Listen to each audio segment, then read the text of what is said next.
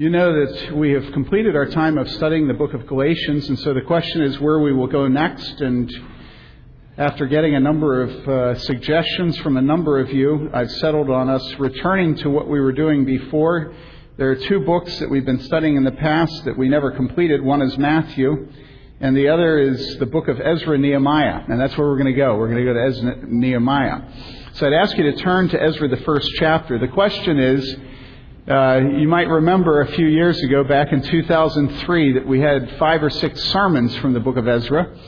Then we got to a text. I was looking ahead and I saw that the next text was going to be the text that said, and so they stopped building.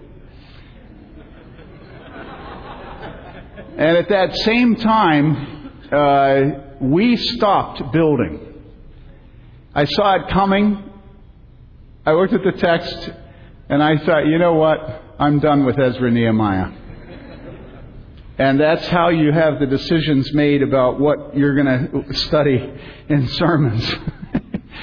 and I, you know, I don't know why God did uh, what He has done with us um, as far as the goat farm was concerned. Some of you are new and don't know that we owned a piece of property on the east side and had it all set, had hired the architect, broke the ground. Everything was set. We were preaching Nehemiah, which is about, you know, restoring the temple, restoring the walls. And then God shut us down. And, uh, well, now I have faith because I see something. There's actually a building there. and so I think I'm on solid ground to return to Ezra Nehemiah but I am kind of like the dog that's been kicked once too many times, you know. I'm wondering, well, maybe that that building will explode. Who knows? You never know. So Ezra Nehemiah is where we're going to turn, and uh, then the question was how to handle um, the fact that we have already introduced the book. Should we just jump in where we left off? What should we do? And uh, through a whole combination of things, including a late night email last night, I've actually decided to go ahead and have an introductory sermon, even though it'll be repetition for most of you, uh, so that we can get our orientation, see where we're at, remember what the what, what's at the center of this book. So let's read together the first chapter of Ezra, uh, verses 1 to 11. Uh, this is the Word of God, and it's always true forever. Now, in the first year of Cyrus, king of Persia, in order to fulfill the word of the Lord by the mouth of Jeremiah, the Lord stirred up the spirit of Cyrus, king of Persia, so that he sent a proclamation throughout all his kingdom and also put it in writing, saying, Thus says Cyrus, king of Persia, The Lord, the God of heaven, has given me all the kingdoms of the earth, and he has appointed me to build him a house in Jerusalem, which is in Judah. Whoever there is among you of all his people, may his God be with him. Let him go up to Jerusalem, which is in Judah, and rebuild the house of the Lord, the God of Israel. He is the God who is in Jerusalem. Every survivor, at whatever place he may live, let the men of that place support him with silver and gold, with goods and cattle, together with a free will offering for the house of God, which is in Jerusalem. Then the heads of fathers' households of Judah and Benjamin, and the priests and the Levites arose, even everyone whose spirit God had stirred to go up and rebuild the house of the Lord which is in Jerusalem. All those about them encouraged them with articles of silver, with gold, with goods, with cattle, and with valuables, aside from all that was given as a free will offering. Also, King Cyrus brought out the articles of the house of the Lord, which Nebuchadnezzar had carried away from Jerusalem and put in the house of his gods. And Cyrus, king of Persia, had them brought out by the hand of Mithridates, the treasurer, and he counted them out to Sheshbazzar, the prince of Judah. Now, this was their number 30 gold dishes, 1,000 silver dishes, 29 duplicates, 30 gold bowls, 410 silver bowls of a second kind, and a thousand other articles. All the articles of gold and silver numbered 5,400. Sheshbazzar brought them all up with the exiles who went up from Babylon to Jerusalem. This is the word of the Lord.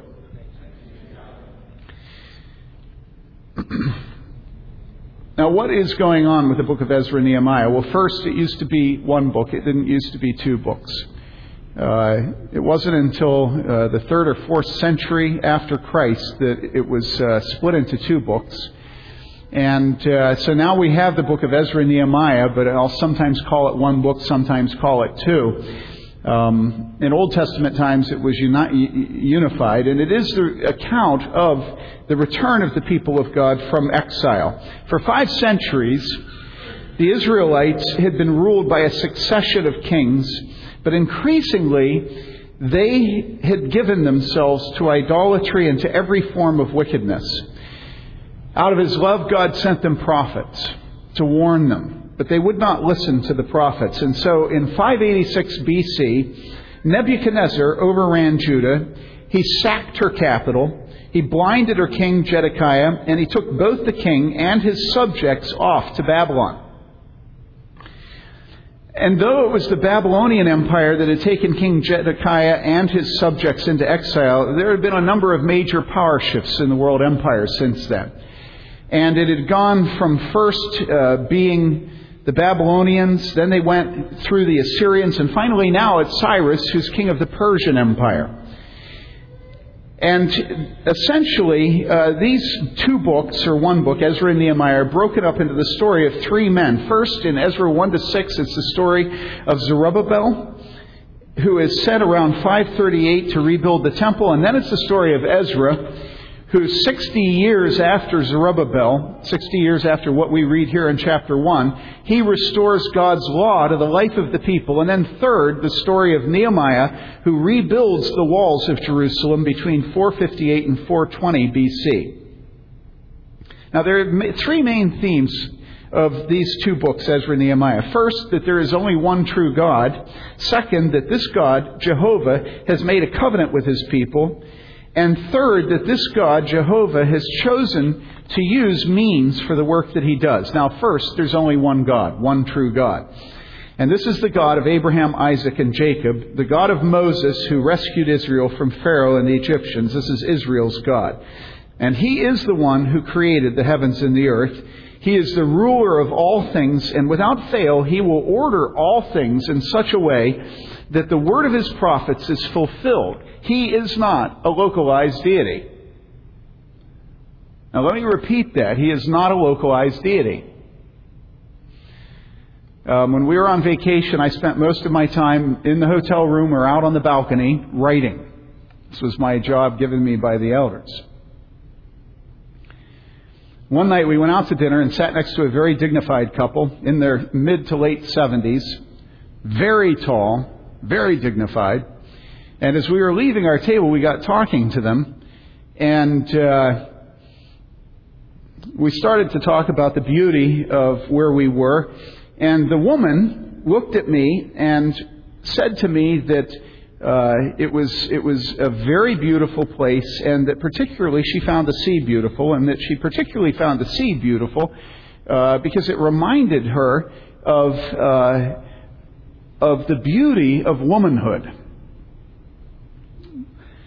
And so I looked at her and I said, That's interesting to see a woman. Why? Uh, why did you choose a woman and not a man? Well, immediately she got defensive because, you know, you can't say anything about blacks and whites in America, and you can't say anything about men and women. You can use body parts to say anything, sell anything you want. But don't ever say anything about manhood or womanhood, you know. That's verboten. And so immediately she was on the defensive, thinking I was picking a fight. Well, I wasn't. I wanted to know why she thought that the sea was a woman. And so she began to talk about how gentle it was, and I said, Well, you mean like the perfect storm? So then her husband tried to help her out, and he said that, well, maybe it was that it was so fertile and nurturing and generous. And uh, like motherhood.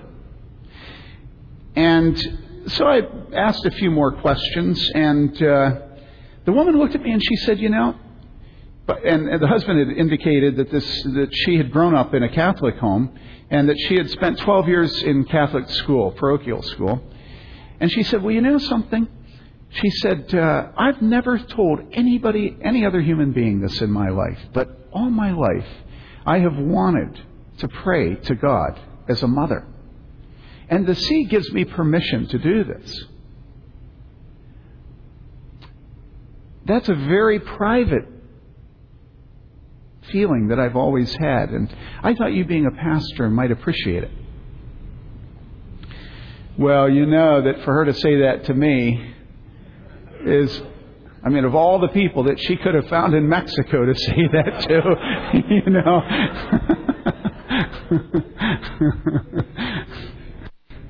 so, what started at that point was what Mary Lee would characterize as a very uncomfortable time.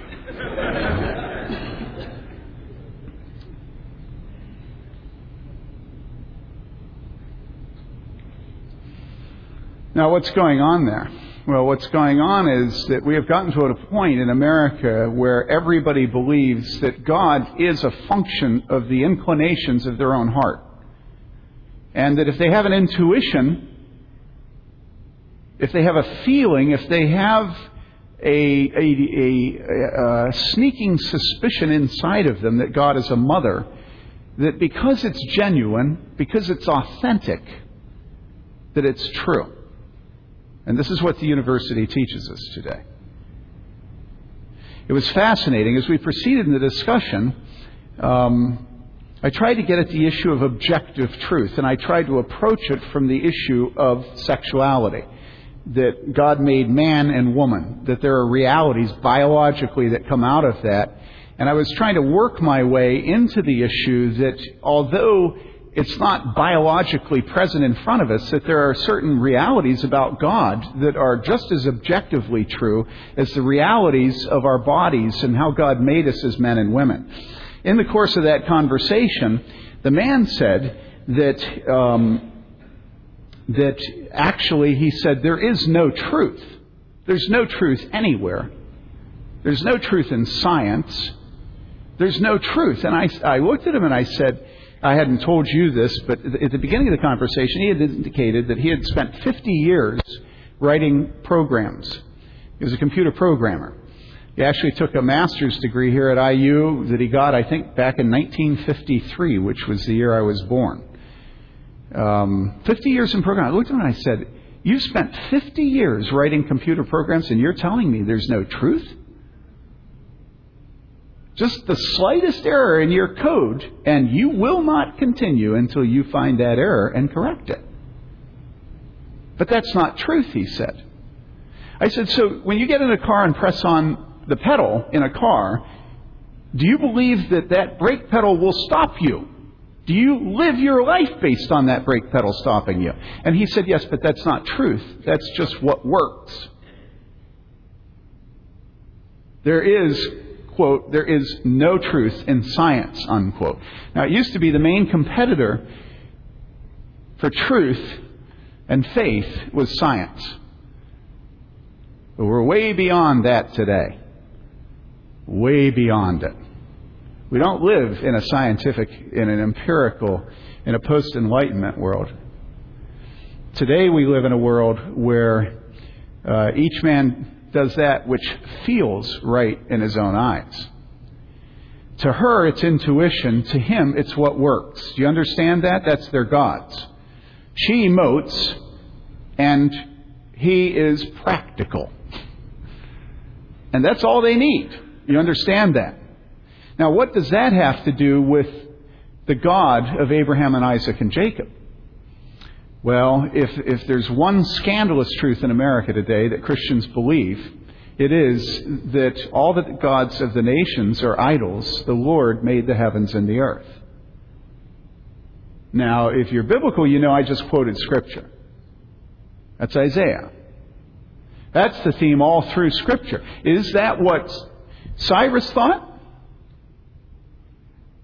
Is that what Cyrus thought? All the gods of the nations are idols. The Lord made the heavens and the earth. The God of Abraham, Isaac, and Jacob made heaven and earth. Is that what Cyrus thought? This, this unbelievable uh, empire head like George Bush of America today. Is that what he thought? Well, look at the text. What does it actually say? The Lord, the God of heaven, has given me all the kingdoms of the earth, and he has appointed me to build a house in Jerusalem, which is in Judah. Well, it sounds kind of universalist, doesn't it? This is the one God. All the nations have been given to him. So this must be the one God, right? But proceed. Watch this. Whoever there is among you of all his people, may his God be with him. Oh, all of a sudden it feels pretty good in Bloomington, doesn't it? May his God be with him. May his God be with him. We're making a little transition here, aren't we? Let him go up to Jerusalem, which is in Judah, and rebuild the house of the Lord, the God of Israel. He is the God who is in Jerusalem. And all of a sudden, we're feeling really good, aren't we? You know, there's the God of the Palestinians, there's the God of the Arabs, there's the God of the Russian Orthodox, there's the God of the animists, there's the God of the Hindus, there's the God of the Buddhists, there's the God of the Shiites, there's the God of the Sunnis, there's the God of the mainline liberals, there's the God of just sort of the pagan sort of sociologist group. Okay, maybe. I mean, there are good sociologists, but you have to beat up on somebody, right? How many of you are sociology majors? Okay, there's one. Uh, it doesn't matter. You love me, right? Okay, sociology. I always found them the crustiest, most predictably Marxist professors I ever had. So I always beat up on them. All these gods, pantheon of gods, take your pick. Take your pick. If you emote motherhood and the sea reminds you of a woman and you want to pray to God as a woman, that's your God. If you live on the basis of what works, and you're a very pragmatic person, that's your God. If you're a cosmologist, and uh, there's absolutely no reason that you see to posit anything. In fact, you think religion is responsible for most of the violence in the world. Religion, right? Well, yeah, if you call communism a religion, yes, most of the violence of the world, right? Is communism a religion? How about secularism in America today? Is it a religion? 1.3 million unborn children a year sacrificed on the altar of self determination and secularism. Is it a religion? Is it taught in our public school? You see, everybody does have their God. Everybody has their God. Everybody worships. Everybody has an idol. And the question is, who your God is. Is that the question? No. Well, the question is, who is the true God? That's the question. And Cyrus really is not engaging in honoring God the Lord of the heavens and the earth. That's not what he's doing. What he's actually doing is engaging in a very sophisticated uh, international relations policy. That's what he's doing. Cyrus was an enlightened leader. He was very different from his predecessors.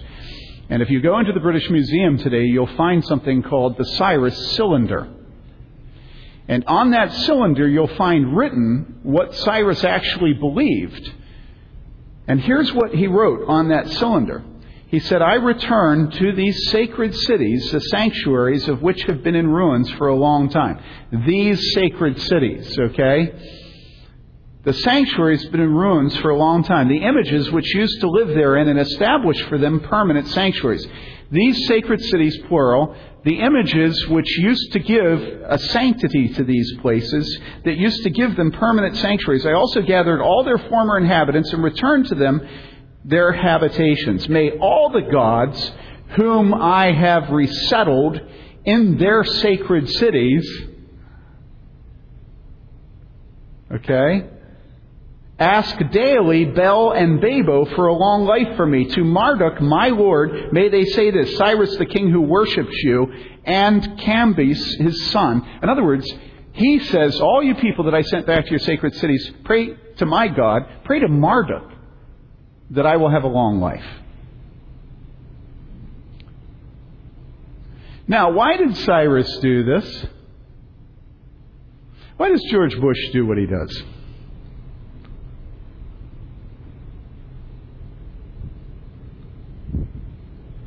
Why did Cyrus set on this policy? It's very important that those of you who belong to Jesus Christ, and there are some here who have not yet believed in Jesus, but those of you who belong in Jesus, it's very, very important that you remember you are not an American. You are not a Republican. You are not a Democrat. You belong to God. Some trust in the Republican Party, and some trust in the Democratic Party. But, Psalm 20 says, we will remember the name of the Lord. if the election helps with justice and mercy and truth in our nation next year, it will be because why? It will be because the Bible tells us that the king's heart is like putty in the hands of God, that the direction the king leads is all due to the hand of God directing him like it would direct a river of water. That the king's heart is a river of water that goes as God directs him. And if you look at the text, you'll see that this is exactly what it says about this mighty man Cyrus, whose cylinder is in the British Museum. That what's written on that cylinder and what he did with the Jews is because of what it says here in the first year, verse 1, of Cyrus, king of Persia, in order to fulfill the word of the Lord. Putty in the hands of God. Think of all the great rulers of this world. The Bible tells us one day every knee will bow. George Bush, Ronald Reagan, Adolf Hitler, George Stalin, Mao Zedong, all of them. Mobutu, they'll all bow. And there will only be one Lord, only one. Now, does that have any application to your life? Well, yeah, it does, because you live in a university community. A university community is very sophisticated, very committed to the pantheon of gods. To nobody being right and wrong, you being given your intuition or your pragmatism. Whatever your God is, they'll give it to you. And when the Apostle Paul went into Athens in just such an environment and had to start from scratch, he began by saying, Everything you see has been made by the only true God. Everything. In fact, you live and move and have your being from that God. Do you know what I failed to say to that couple that night? That. I failed. There's no question in that conversation uh, that I did not testify to Jesus Christ the way I should have. We have to get right at Jesus Christ. Now, I will also say that one of the best ways of getting at Jesus Christ is to approach it through a statement like she made about how she worships God as mother. Because right there you have the fatherhood of God. That God has revealed himself and has called us to pray to him, our Father who art in heaven. You know, we don't, you know, move away from the things that the Bible contradicts. When the Apostle Paul stood up in Athens and he preached, he went and nailed the very issue at the center of that city, namely that you can have all the gods you want, including an unknown God, and he came focused on the unknown God and then said that's the only God that exists. All the other things are idols. In the past, God's overlooked your ignorance, but now he demands that all people everywhere repent because he has set a time when he will judge all men. That's not an inclusive message. And so when we look at this statement at the very beginning that it says that Cyrus, king of Persia, in order to fulfill the word of the Lord, by the mouth of Jeremiah, the Lord stirred up the spirit of Cyrus. So what does it say? In order to fulfill the word of the Lord, the Lord stirred up the spirit of Cyrus so that he sent a proclamation. Look, you cannot have the um, you know, you can't have the can't we all get along, you know, kind of loosey goosey, you know. It's interesting. At the, at the end of the conversation, he looked at me, this elderly man, and he said, Why does truth have to be exclusive? Why can't everybody be right? And what's the answer? Well, the answer is what Paul said at the end of the sermon to the Athenians, where he said, In the past, God has overlooked such ignorance. The Athenians, ignorance. But now he has commanded that all people everywhere repent, for he has set a day when he will judge all men. That's evangelistic preaching.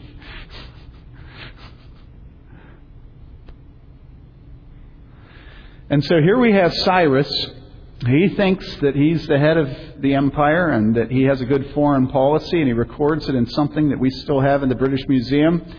And it's very clear that Cyrus looks at all of this as just being an indication of this God for this city and this location, and this God for this city and this location. And now that all these people have been given back to their locations and their gods, they'll like him better, and then they will pray to his God that he will be given a longer life. And can't we all get along? And what is God doing? God is assembling a people. It's not everybody. You know, it's very interesting. When I say it's not everybody, and I said to you, well, you know, most of the Persians didn't go with them. It was the people of God that went. You'd agree. And then if I said to you, Cyrus didn't get to go, you'd agree. You might want to think that Cyrus would get some blessing from God for being part of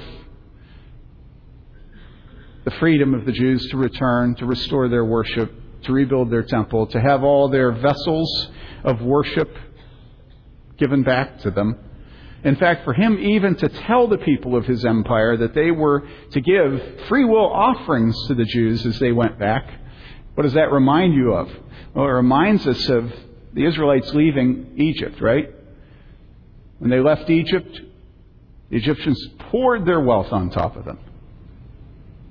Isn't that interesting? Do you think that elders should take a gift if a man wins a lottery?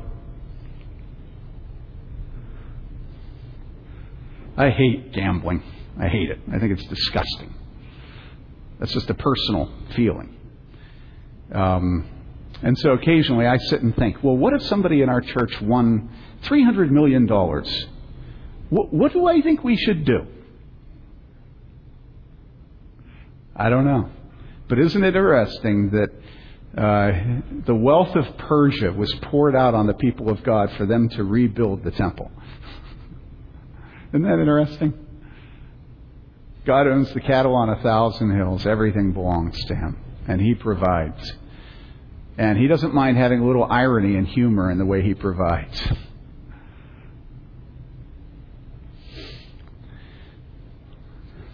I want to point out something else. Look at chapter 2, would you please? And if you were reading through the Bible in a year, or two years, or four, depending on your level of discipline, and you got to chapter 2, would you enjoy it? Be one of those chapters that we kind of want to skip over. I don't get a kick out of reading lists of names, especially when I don't know how to pronounce them. Why do you think that list is there? You know what that list is? That's the honor roll from the Persian Empire. That's the honor roll of the charter members of the New Temple Society.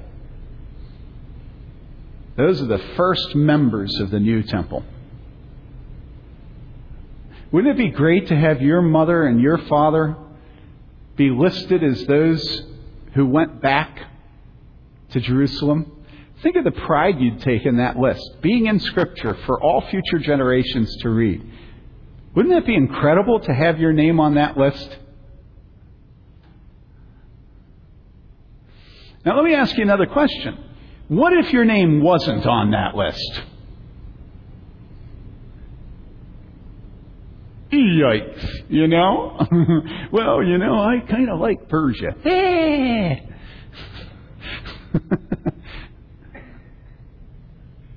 I kind of like the flesh pots, you know. Do you remember what happened when the Israelites went into the wilderness? God finally rescues them from their slavery, right? And every slave wants to be rescued, right? What happened when God used Moses to bust the Israelites loose from their bondage? Well, here's what we read. They said, They've just just been allowed to leave Egypt. And then Pharaoh draws near, Exodus 14:10. The sons of Israel look, and behold, the Egyptians are marching after them. They become very frightened. And then it says, So the sons of Israel cried out to the Lord, and they said to Moses, Is it because there were no graves in Egypt that you have taken us away to die in the wilderness? Why have you dealt with us in this way, bringing us out of Egypt? Is not this the word that we spoke to you in Egypt, saying, Leave us alone that we may serve the Egyptians? For it would have been better for us to serve the Egyptians than to die in the wilderness. Exodus 16:2. The whole congregation of the sons of Israel grumbled against Moses and Aaron in the wilderness. The sons of Israel said to them, Would that we had died by the Lord's hand in the land of Egypt, when we sat by the pots of meat, when we ate bread to the full, for you have brought us out into this wilderness to kill this whole assembly with hunger. Numbers 14:1, right after they'd received the spies' report of how there were giants in the promised land, then all the congregation, we read, lifted up their voices and cried, and the people wept that night. All the sons of Israel grumbled against Moses and Aaron, and the whole congregation said to them, Would that we had died in the land of Egypt, or would that we had died in this wilderness. Why is the Lord bringing us into this land to fall by the sword? Our wives and our little ones will become plunder. Would it not be better for us to return to Egypt? So they said to one another, Let us appoint a leader and return to Egypt. Now let me ask, be honest. You're safe here. This is one place you don't have to lie. Okay? Is that you? Is that you?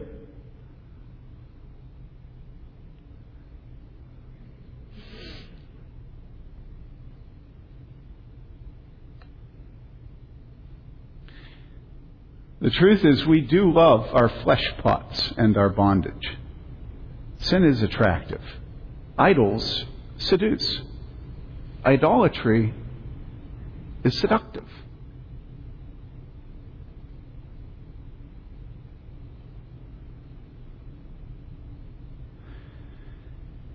And so when you look at that second chapter and you see those names listed there, I want you to recognize something, and that is there are many, many, many names that are not listed there.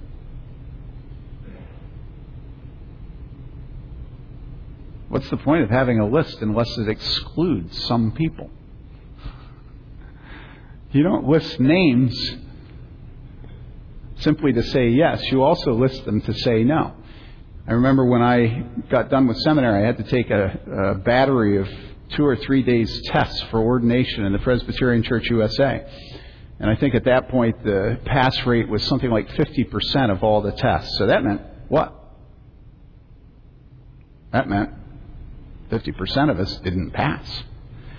And so after a couple of weeks, they've been graded, everything's put up on the board, and this means that you will either proceed to pastor a church or you will not proceed. You will not pass go. You will not collect $200, right?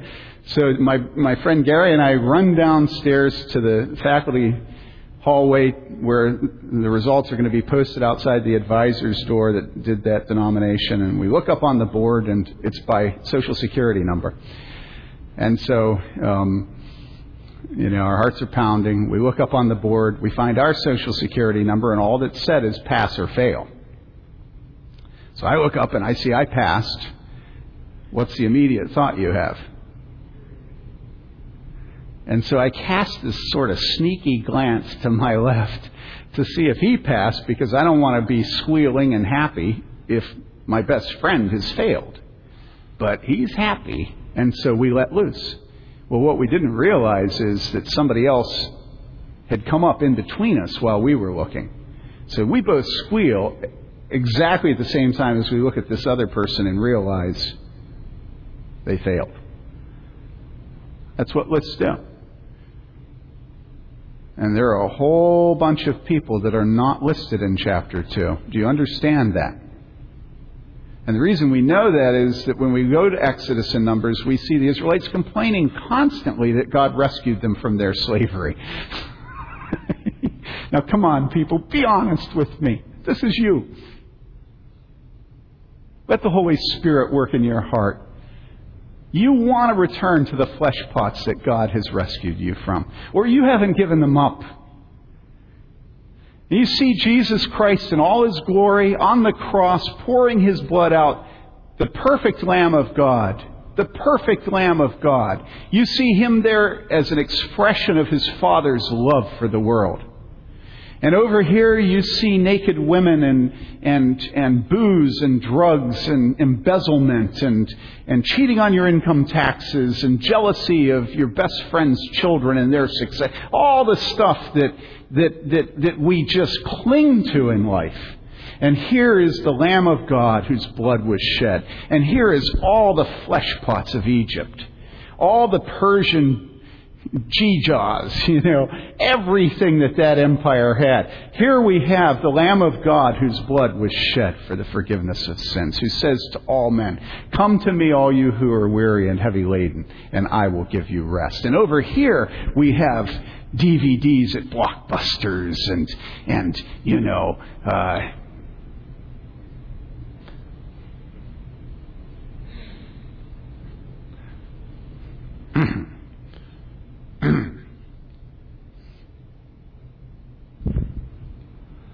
a PhD.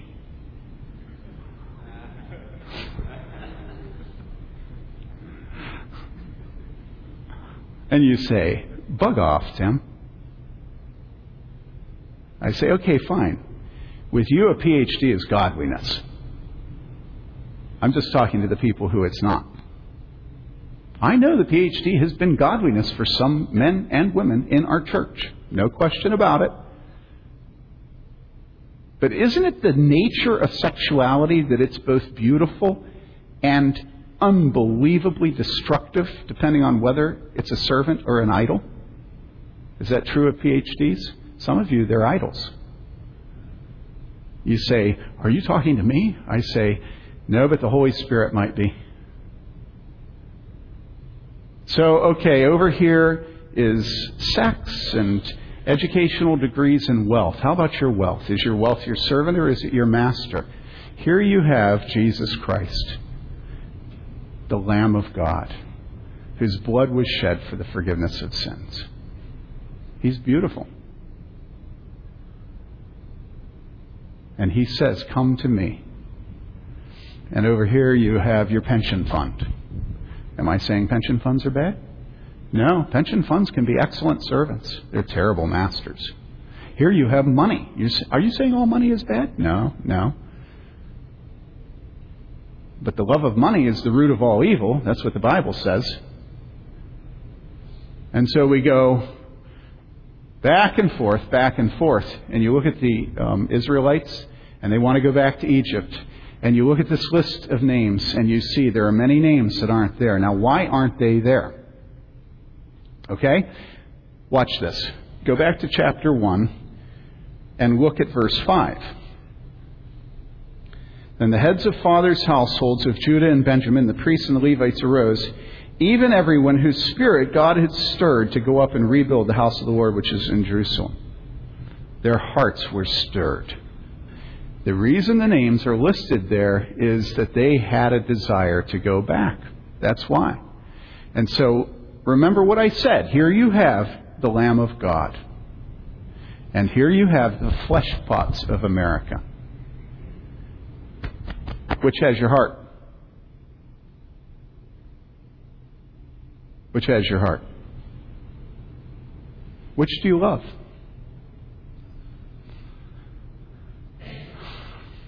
And so here we have a list of people who God honors by showing that their hearts were right. Now I'm snookering you. I'm snookering you, teasing, misleading. Is that what that list shows? uh uh-uh. uh Look at it again. What does it actually say? Then the heads of fathers' households of Judah and Benjamin, and the priests and Levites rose, even everyone who had a right heart before God. Is that what it says? No, it says everyone whose spirit God had stirred up to go and rebuild the house of the Lord.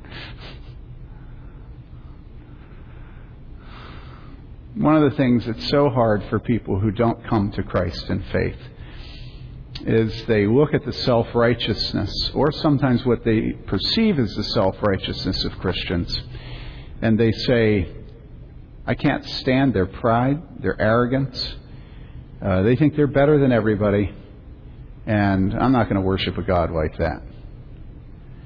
Well, the truth is that every single person here who looks to the Lamb of God and comes as Jesus commands only does it because of the work of the Holy Spirit in our hearts. If the king of Persia and if the president of the United States' hearts are putty in the hands of God, then every single person listed in chapter 2 did what they did only because of the work of the Spirit of God in their hearts.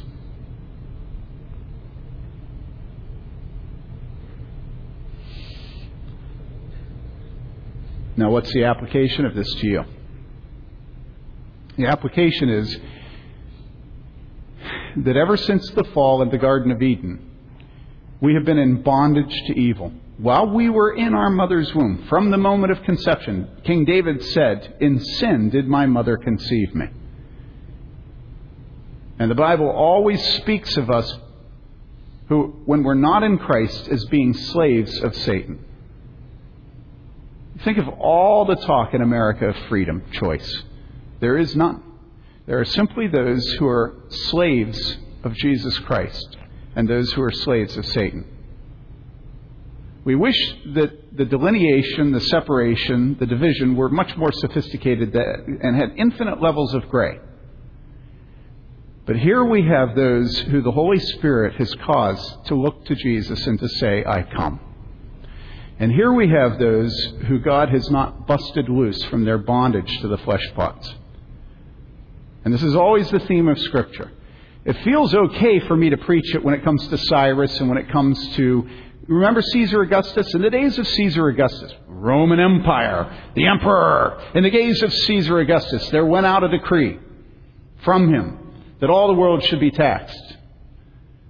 And Joseph and his espoused wife Mary in other words, the whole reason that Caesar Augustus declared that the whole world would be taxed is so that Joseph and Mary would go to Bethlehem because that's where the prophets said that the Messiah would be born. You see, Cyrus, Nebuchadnezzar, Caesar Augustus, President George Bush, all of them do what God leads them to do.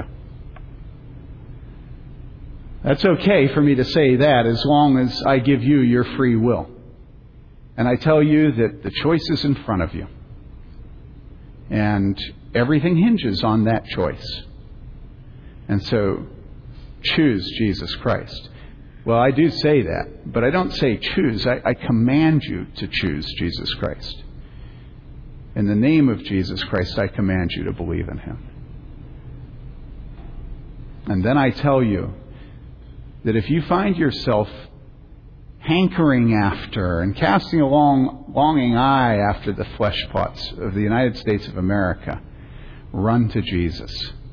And if you find yourself unable to run to Jesus, pray that the Holy Spirit will turn your heart. Everything is of God. Everything is of God.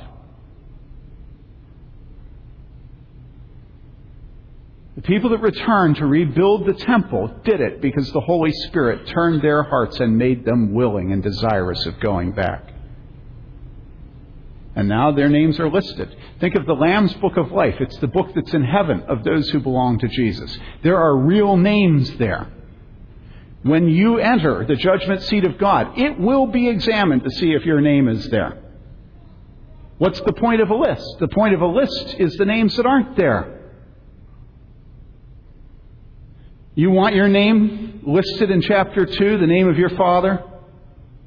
You want your name listed in the Lamb's Book of Life. It will happen because the Holy Spirit gives you faith. The Holy Spirit turns your heart like He turned the heart of Cyrus and the heart of Caesar Augustus. And so you pray and you say, Holy Spirit, give me the gift of faith. Holy Spirit, incline my heart away from Persia and away from Egypt, and incline my heart to the Lamb of God. And then look to the Lamb. Look to his righteousness, his holiness. Look to his love. Hear him when he says, Come to me, all you who are weary and heavy laden, and I will give you rest. Do you want rest?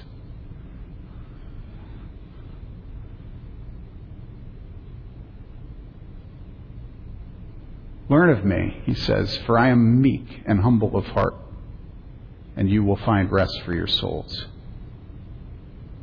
For my yoke is easy,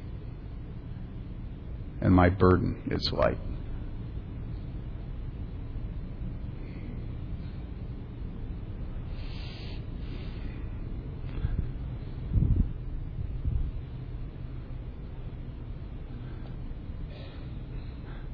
Is the yoke of internet pornography easy? Is the burden of looking at naked women that you're not married to light?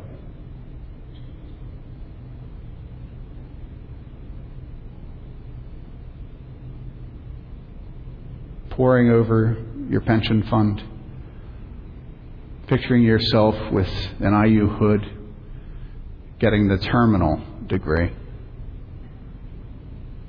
Is that a light burden for you? Let us pray. Father,